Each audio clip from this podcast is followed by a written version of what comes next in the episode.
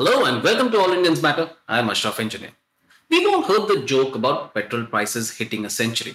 Now get this. At the time of making this podcast, fuel prices had risen a staggering 24 times since May 4 and 8 times in June 2021 alone. Petrol prices crossed the 100 rupees per litre mark in seven states and union territories Rajasthan, Madhya Pradesh, Maharashtra, Andhra Pradesh, Telangana, Ladakh, and Karnataka. As common Indians reeling from the economic impact of COVID 19 looked to the government for help, they came up against a brick wall. Union Minister for Petroleum and Natural Gas and Steel, Dharmendra Pradhan, said fuel prices cannot be brought down because the government is saving money to spend on welfare schemes instead. It's almost as if the cost of living has nothing to do with the welfare of citizens. All Indians matter. There was a time when retail prices of fuel were determined by the government. By 2017, prices had been deregulated, and since then, they are revised on a daily basis. Public sector oil marketing companies peg the rates on the international price of oil, the exchange rate, taxes, freight, and other costs. Mainly, there are four factors that influence prices. One, the price of crude, freight costs, and the costs of processing. Two, excise. Three, fuel outlet commissions. And four, value added tax. In our neighborhood, the cost of fuel in India is the highest.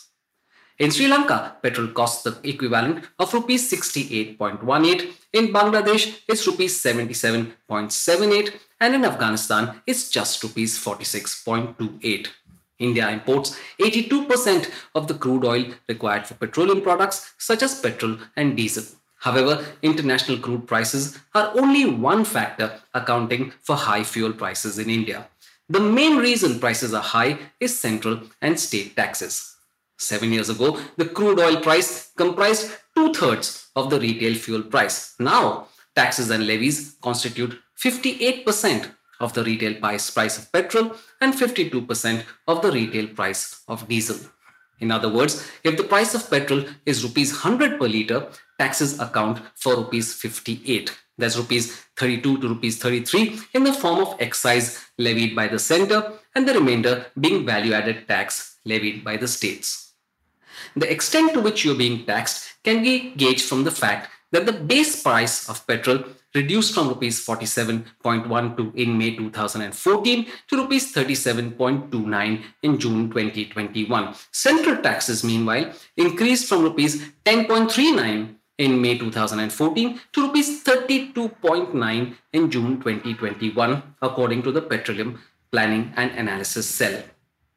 As taxes rose, the Controller General of Accounts said excise duty collection between April 2020 to November 2020 hit rupees 1,96,342 crore, up from rupees 1,32,899 crore during the same period in 2019.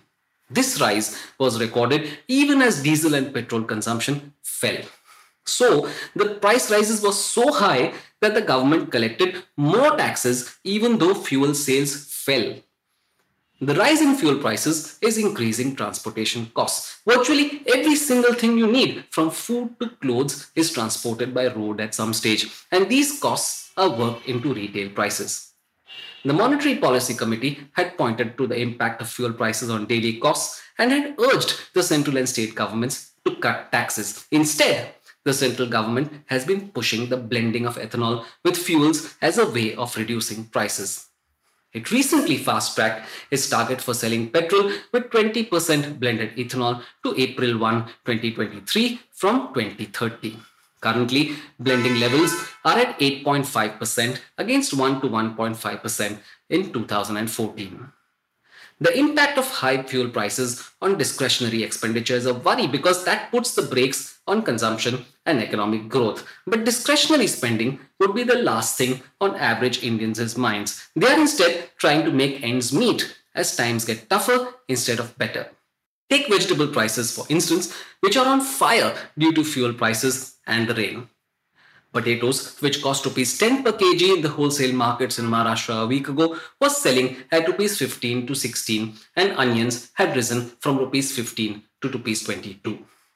Fuel prices affect us all. For many, they mean the difference between being able to put food on the table and starving. The government sees fuel as a cash pipeline, helping it cover for the high budget deficits it has created and the economic void resulting from many, many quarters of slowing growth and decisions like demonetization. Instead of using its resources to make your life easier, the government is picking your pocket to make its life easier.